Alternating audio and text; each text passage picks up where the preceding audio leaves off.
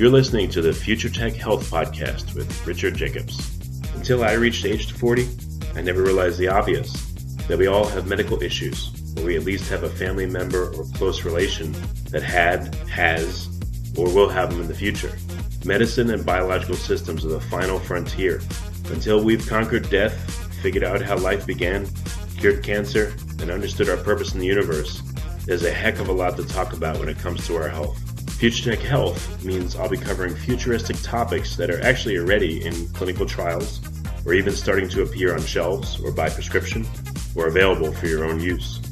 We dive deep into stem cells, CRISPR Cas9, the science of sleep, epigenetics, medical testing, cancer, ketogenic diets, stem cells, aging, regenerative medicine, and more. My goal for you, the listener, is to learn from these podcasts you may very well learn something that may change the course of your life for the better, steer you towards a new career, or give you insight into addressing a serious medical problem. Remember, however, this podcast and its content is informational in nature only. No medical, tax, legal, financial, or psychological advice is being given. If you enjoy the podcast, please listen, subscribe, like, and share it with friends. Thank you. Hello, this is Richard Jacobs with the Future Tech and Future Tech Health podcast. I have David Ewing Duncan. Uh, he's a best-selling author of many books, and uh, he's got a lot going on. So, in speaking to him about his bio, um, I realized if I give the bio, I'll probably screw it up. The bio is so expansive and covers so many cool things that it's better to let him give it. So, uh, if you don't mind, David, thanks for coming, and uh, please give listeners the, the portion of the bio that uh, would be relevant for them today. Hey, well, thank you for having me. Um, yeah, well, basically, you know, I'm a I'm a writer, author. Um, I have started a couple companies as well, um, but I've written ten books, hard to believe. Um, and the last one was called Talking to Robots: Tales from Our Human Robot Futures.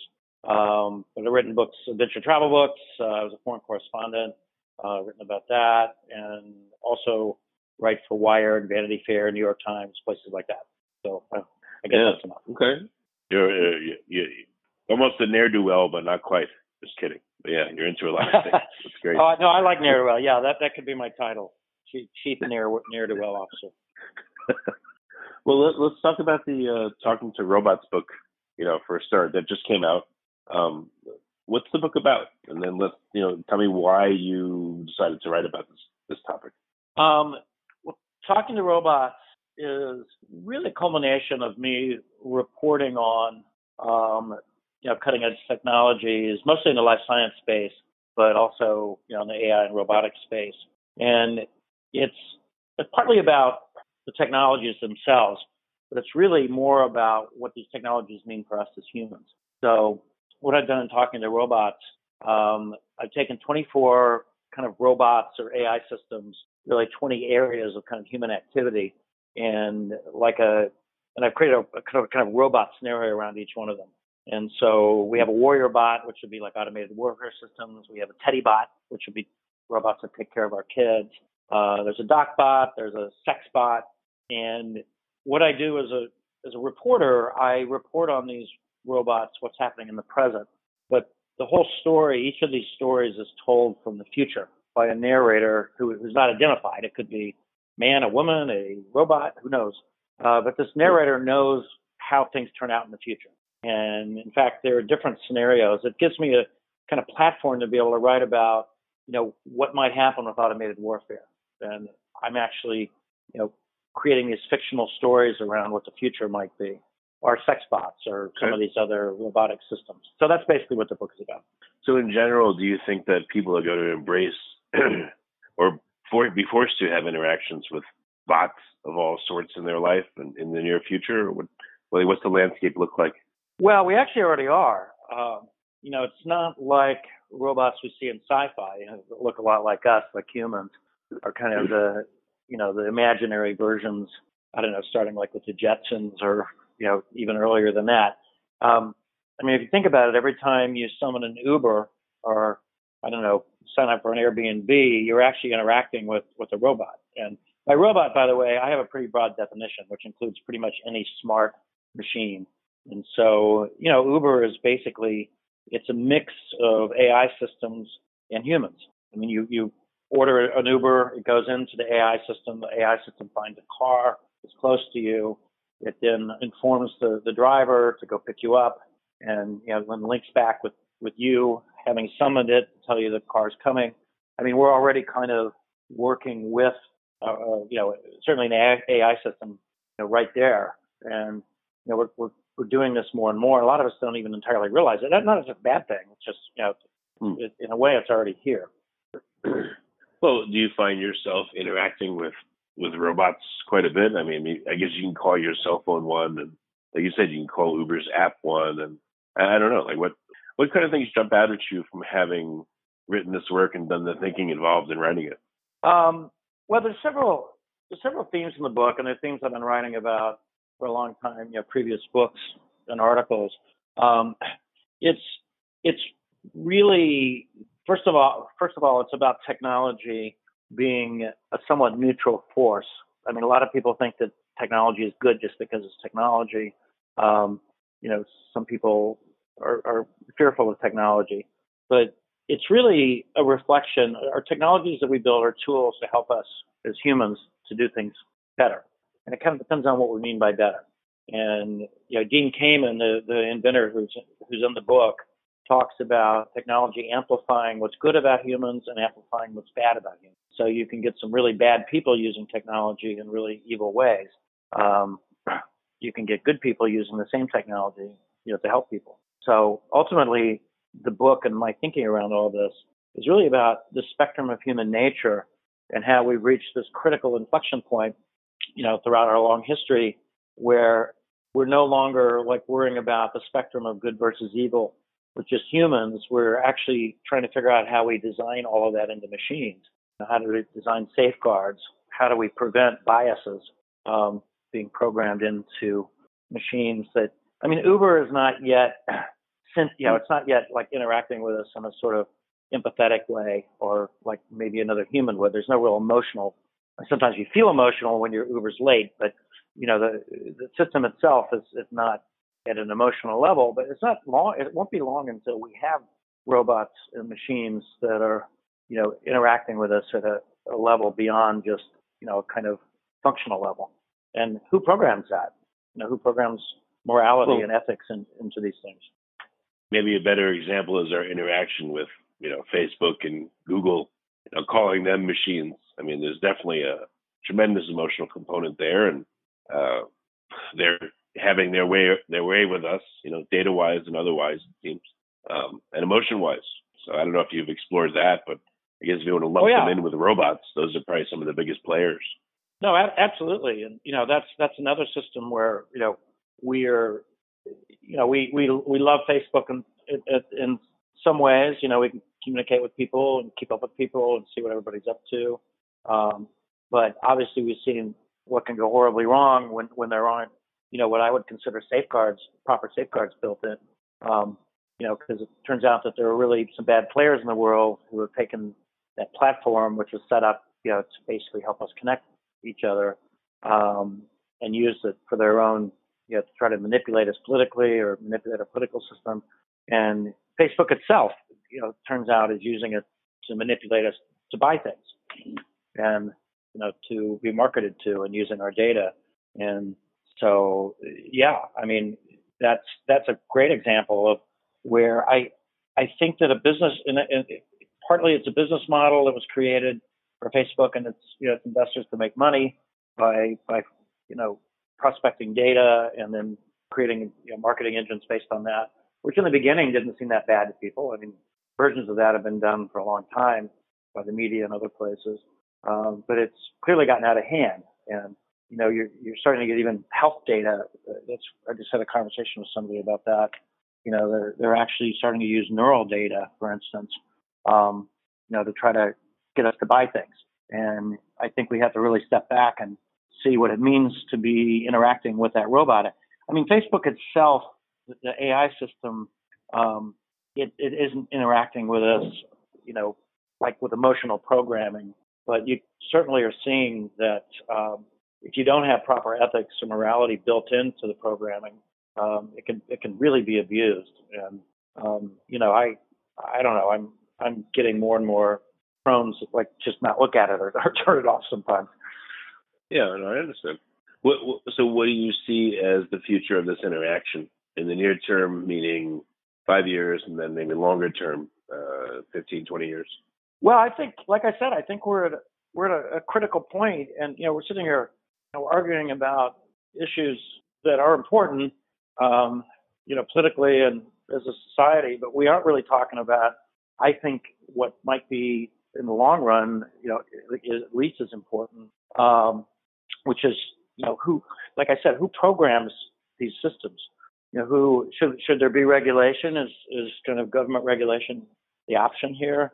Um, there, uh, speaking with somebody from uh, from Germany yesterday, and you know, the Europeans are coming close. They probably will be regulating at least Google, if not the other big tech companies, fairly soon. Um, it's anti-competitive stuff, but they're also looking into privacy. Um, so, you know, I think we need to really be seriously thinking about this right now because we're still in the early phases of these technologies, and there's still time to you know, probably fix them or direct them towards uh, you know, being more on the good side of how we use technology. But you know, as the years go by, it's going to be harder and harder to do that, and that's part of what happens in my book. And these, these future scenarios, by the way, they're written like short stories. They're they're plots, and you know, some of them turn out really well, some of them turn out horribly for humans, and you know, it's partly because I don't think we really know which way it's going to go right now, and we certainly you know scare ourselves to death watching dystopic shows on Netflix and movies. And I mean, how many how many times can we you know can we have an apocalypse of machines or zombies or whatever? I mean, it's like it's like we're sort of terrified of all that. Um, right. On the one hand, while on the other hand, we we you know we all use our phones. We love we, you know we love these technologies, our computers.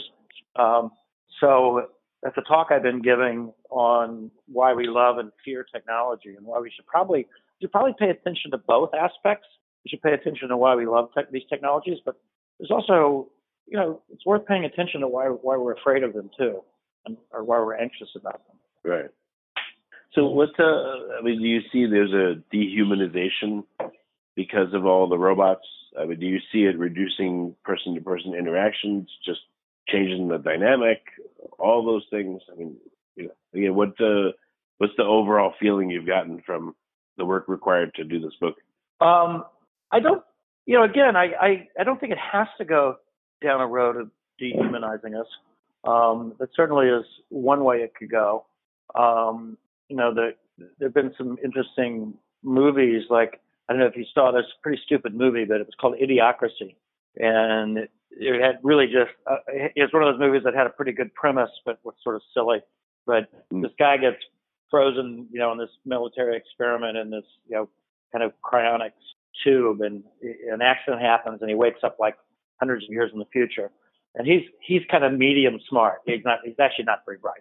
But when he wakes up, everybody in the, on, the, on the world is like completely stupid, and they don't even know. And they have all these machines that run everything, and they don't know anything about the machines. And he turns out to be the smartest guy on the planet.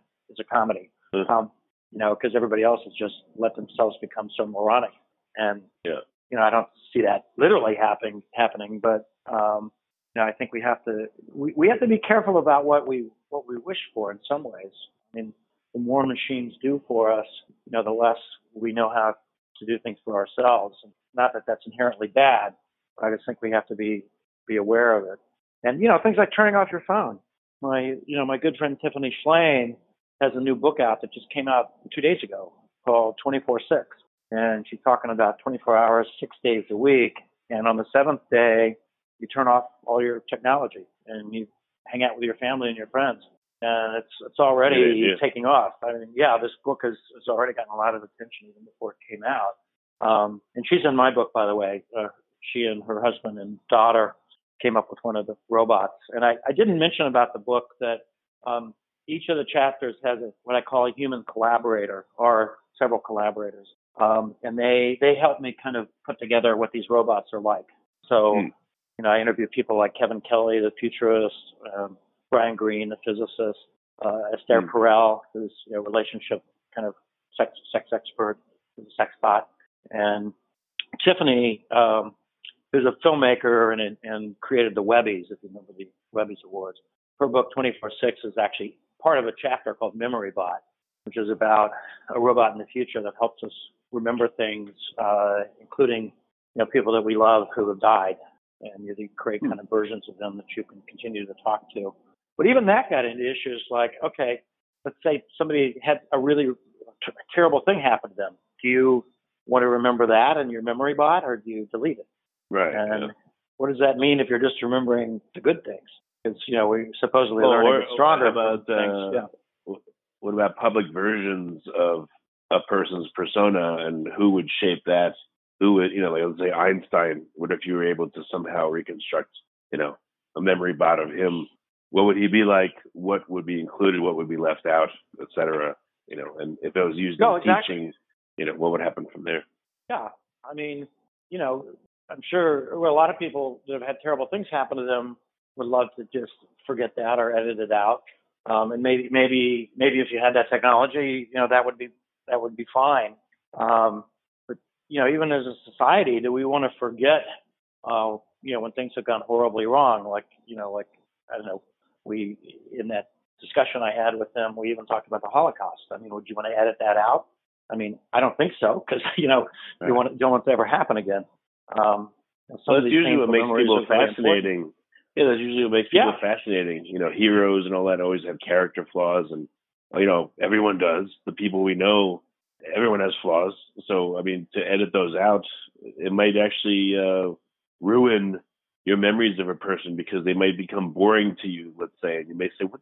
Well, I think everybody would be here?" bored. I used to, you know, Yeah. yeah. you had a sanitized version of, of everybody's life.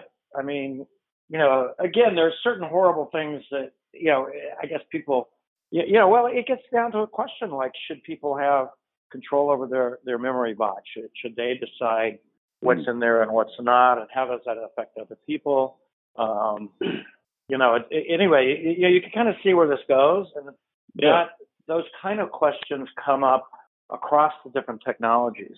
Um, and you It'd know, be cool. who's is Yeah. um, if if you were able to capture, you know, let's say great thinkers in the fields of the field of physics, for instance, and make a memory bot of them, but also endow it with an AI that essentially is trained on their way of thinking, and then you could use a series of these, you know, like AI-esque trained memory bots of again great physicists to help you on projects you're working on, or to help science on, you know, on a given area. It's like being able to ask them, you know, what would Einstein do? What would so and so do? Just a thought. well, actually, there is a robot in the book called Godbot, and Godbot is not like a religious god. Um, uh, you know, it, some of my human collaborators for the book, I actually asked them what kind of robot they would like to meet in the future. I'd be afraid of meeting, and uh, we can come back to that in a sec because that's a question that I'm asking a lot of people in salons and other things, and we go around the room. But I I went to Brian Greene, the physicist, um, and I asked him what kind of robot he would like to meet in the future, or be afraid of meeting, and he started describing a robot kind of like what you were just saying. It would basically it's a robot that would be able to explain to him the secrets of the universe, and it would take all of the theories that you know it takes a lifetime to learn, you know, Newtonian physics, uh, relativity, quantum uh, mechanics, you know, all the things that are so difficult for even the smartest people as physicists to learn, and it would just sort of somehow impart that to him so he could start, you know, learning about new things. But then beyond that, this this robot would actually know the secrets of the universe and could teach teach him how the universe began, how it ended, you know, all the things that he's a theoretical physicist, you know, all the things that he thinks about, and you know, as he says, he tries to express them through mathematical equations, which which he says is fun, but it's inexact. And so as we got talking, we realized if you had a robot that could explain how the universe began and ended and everything in between, it would basically be like a godlike figure. I mean, again, not a religious god, but the kind of god that you know knows how things work. Um, and if, you could impart that to humans, I don't know, would time time cease to exist? Would that dimension, you know, time even? And so we kind of had some fun. In the future, people can live in all different times, and you travel in, in these ships called timeliners. and they move around in space and time. And there's some people that don't like that. They actually like linear time, so you know they can certainly live that way if they want to. Anyway, that's the kind of thing we we just had so much fun. I mean, sitting here talking to Brian Greene for 90 minutes about this stuff was pretty mind blowing. Yeah, that's awesome. That's awesome. I guess you know I don't know. I, uh, I guess I have a curiosity. I'm sure everyone does. How about the uh, the the sex bot part? What uh, interesting issues would be there? You know, if you're if you if your spouse is with a sex bot? Are they cheating on you? You know, what kind of dynamics do you find when you run It took you long enough to get to the sex bot. Um, anyway, no, that's always funny. Uh, everybody always asks about the sex bot. Yeah, in fact, the chapter is called Sex and then in parentheses, Intimacy Bot. And I, I put intimacy in there at the request of, of the human, my human collaborators that I talked to. Um, and these were three women sex therapists, kind of relationship therapists like Esther Perel and a couple of other amazing women who they, they said right away that, and, and one of them, uh, Bryony Cole, is actually kind of an expert on the technology of sex. I mean, that's something she covers, you know, in her practice and in her podcasts, and I guess she has a satellite show. So she she's really she's really up on you know sex robots and things. And first of all, there aren't really sex robots. I mean, there are dolls that look that look like humans, and some of them are outfitted with AI to be able to talk. They can kind of talk to you, tell you how great you are, and it's almost all guys that buy them. Um, but the way that these sex bots are marketed, it's all about companionship and loneliness. And one of the taglines of, of the biggest sex bot company is called Realbotix. Um, they they market using the term be the first to never be lonely again. So that tells you something about what's really going on with sex bots. It's less about sex and a lot more about intimacy and, you know, just being with, you know, can't be with a real human or you're scared of that or whatever, um, you know, I guess a machine. And there are a lot of, you know, there are a lot of people that buy these machines to have somebody to talk to that tells them how great they are all the time. And it's, hmm. it's not that different. An extension of that, which my you know my collaborators pointed out very quickly, that's more familiar with to people who wouldn't buy a sex bot, is our phones. I mean, we we have an intimate relationship, most of us, with our phones, and you know, we use it for all kinds of things, including kind of a, a surrogate for other humans. And you know, we check Facebook when we got a human sitting right next to us we could be talking to. So it's true. Yeah. Sort of interesting issues. Yeah. Well, my you know my my wife has said that she thinks sometimes men only want food and sex, so maybe that's why men like these uh, these sex bots so much. You know, I think there's more to it. Yeah. Companionship and you know encouragement. Well, yeah. uh, you know, Unfortunately, yeah, we're probably not. Yeah, we probably really are are about that you know, that complicated. But, um, but yeah, in fact, you know these these uh, relationship therapists all talk about how many of their clients are women trying to understand why their men would rather like you know play a video game than hang out with them. And you know, we can sort of chuckle at that a little bit, but it's actually, it, especially uh, there's a lot of statistics on. You know, millennials are the first generation that have really grown up with these machines, and the statistics are not looking good for relationships and you know marriage and having kids. Um, I think there are a lot of a lot of other factors probably playing in there, but um, certainly some of it has to do with you know spending two or three or four hours a day on on your phone, um, you know, you're not you're not having you know as much time to have intimate relationships. Yeah, definitely. I mean, sometimes it's hard to get uh, certain people to look up. They're constantly looking at their phone, and yeah, but yeah, yeah it's a whole societal issue. Um, yeah, it's huge. Any other areas of uh, you know robot interaction that you didn't even know existed, or really surprised you, or changed your view big time? Now that's a great question because there, there certainly were a, a number of them. Um, even in my own field in journalism, I had no idea how pervasive AI systems are at like major newspapers. And it probably started with the Washington Post in the 2016 Rio Olympics, where they introduced an AI system that basically was programmed with a lot of formulaic sports stories.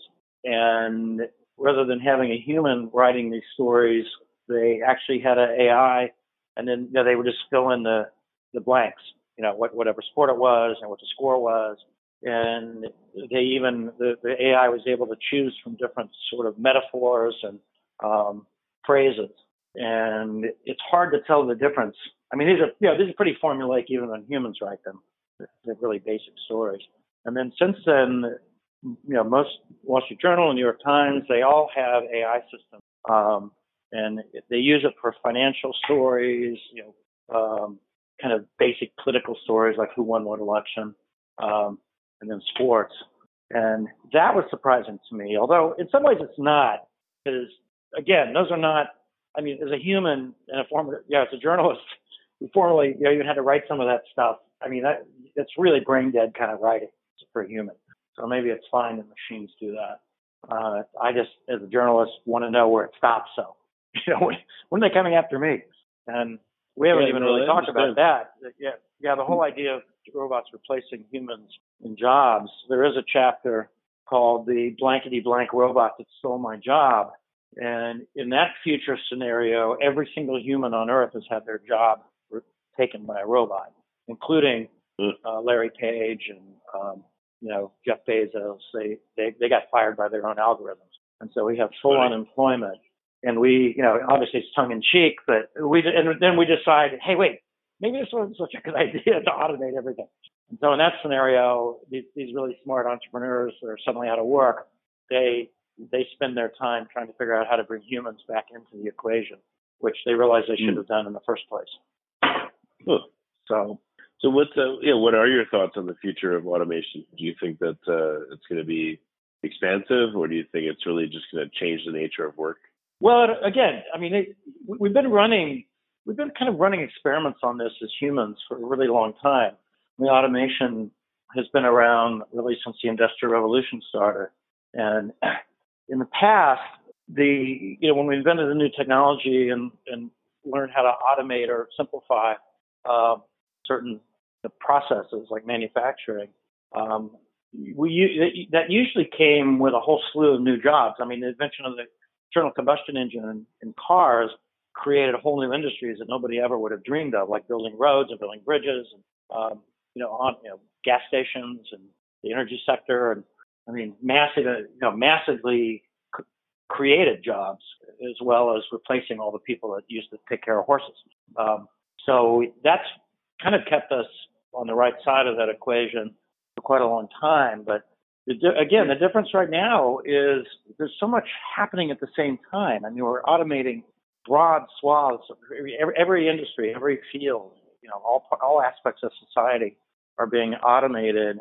I would argue in a fairly, you know, well, thoughtless way. I mean, you know, it's, it's being driven a lot by private companies that have shareholders and, and you, you know, if you fire a thousand humans and eliminate their salaries and benefits, um, the stock price goes up. You know, replace them with, with robots, and that may make sense for that company and for the shareholders, but um, it's not a real good incentive to, you know, for society. You should probably think it out a little bit more, and that's about to happen with driverless cars. There is a chapter about that too. Um, you know, should we just simply replace hundreds of millions of professional drivers around the world? Um, Right. You know, what, what's going to happen to them? Will there be, you know, will there be jobs for them? I mean, right now, a lot of them are already, now, a lot of Uber and Lyft drivers are actually people that have been displaced from other industries. Hmm, that's so you true. take that away. Yeah. So I don't know. I, I mean, again, just to underscore the point, I think we have to do something we're not very good at as humans, which is we, we need to really think this out. Like, is it a good idea to have, you know, driverless cars take over everything, or is there a role for humans? I would argue that there is. I mean, you could create much safer cars, and humans, you know, could drive them in like certain areas, like cities, which, and you know, right now the AI systems can't always pick up on all the nuances, you know, and kind of complicated, you know, driving through complicated, um, you know, streets with a lot of things going on. But they're great for long haul stuff. You know, set them loose on the highways, and Gotcha. that, that will displace long, you know, some drivers. But anyway, it's just, you know, we think more like human plus human plus robots rather than just robots, I think we'll be a lot happier. So uh, I don't know. This is maybe really a tough question, but now that you've done so many books in so many areas and learned all, you know, I mean, all kinds of things. Like I don't know, how do you feel different as a person having tried and learned and gone deep into all these subjects, all these topics? Is it you know has it changed the way you live or think or what you do? Um, yeah, it really has. I mean, you know, I I'm lucky as a you know person that's probably way too curious about everything that you know I I've been able to as a journalist hang out with uh, inventors and creators and scientists and engineers. I'm incredibly lucky, um, you know, with that. Um, but I don't know. I mean, um, I think in some ways, especially doing this last project, I've a better understanding the role of kind of people to people relationships. And I'm always somebody that kind of thinks in big issues like global warming. You know, let's let's deal with it at a global level, and that has to be done. But I think that there's also a role for you know just individual individuals getting together and um, just you know being connected as humans. And I think you know in a funny way, technology might be pushing us back towards that. Like you know, Tiffany Shlain's book about taking a day off, and it's certainly making us think about it more. I don't know if we're actually yeah. going to do anything about it, but um, you know, for me personally, I think it's made me think more about that. You know, enjoy the people in yeah. my life. You know, the actual humans, and not, you know, use the machines to make you know make my life easier or to do the things I need to do, but not at the expense of human relationships. Yeah, that makes sense. So, um, do you have your next book cooking in your head, or is it too soon? Um, well, weirdly enough, I'm almost done with another book. Um, uh, it's been insane to be working on two, two books at the same time, but um, yeah, this one uh, it's a it's back in my more my life science biology area, and it's about the microbiome of the planet. What I hmm. mean by that is there are a there are five million trillion trillion microbes, and mostly bacteria, that connect all life on Earth. They're everywhere. Where they connect us with, you know, the air and the water and the soil, and they connect connect us with each other. And it's almost like there's a life force on the planet. And I'm working with a famous scientist named Craig Venter, who, you know, is on the leading edge of studying what's called environmental micro, environmental microbiology. Um, but there's a cautionary part of this too, which is that we are, um, you know, while we're we know about climate change, we're also affecting the microbiome of the planet. This kind of life force. It's, it's change. We're changing it. We're, and it's not being changed in a good way for us. so, interesting. And that's coming soon. And what's yeah. that book going to be called? Um, well, even as we're talking here, I got an email from my agent that uh, they're, they're talking about setting a pub date. It'll probably be next spring or summer. Um, okay. I don't know. I'm fooling around with titles right now. I hesitate to tell you the. It's going to be something around like the ind- indispensable life of Earth's smallest creatures, something like that. Mm, gotcha. So, and then yeah, what's going on? Well, very good. Well, it's been a it's been a good talk. I mean, it's, it's, it's funny. I guess you're like I don't know. If I talk to you about different subjects, it would, it would be like talking to different people because you've been through so many things, which is cool. You know, I, I find people that are you know polymaths or Renaissance people, I guess I call them, are, are like that. So uh, you know, it's been a good call. So um, I guess all your books are on Amazon and Kindle and all the all the great places to get them. Yep, and I have a website. It's davidewingduncan.com, and it's David, and then E W I N G is my middle name, and then Duncan.com, and it's got books and articles and research projects, and you know I did crazy things when I was younger, like bicycle around the world. So it's got a lot of stuff on that. That was the first book, um, oh. kind of adventure travel stuff. So yeah, so check it out. Right, excellent. Well, David, it's been good having you, and I, and I really appreciate it. Well, thank you. I really appreciate it. Take care.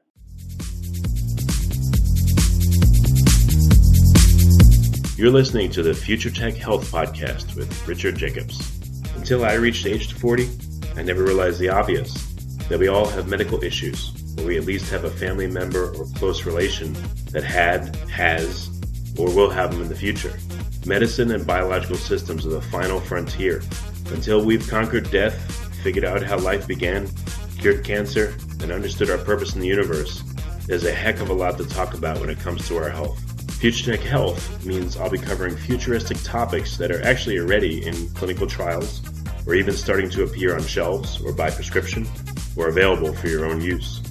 We dive deep into stem cells, CRISPR Cas9, the science of sleep, epigenetics, medical testing, cancer, ketogenic diets, stem cells, aging, regenerative medicine, and more.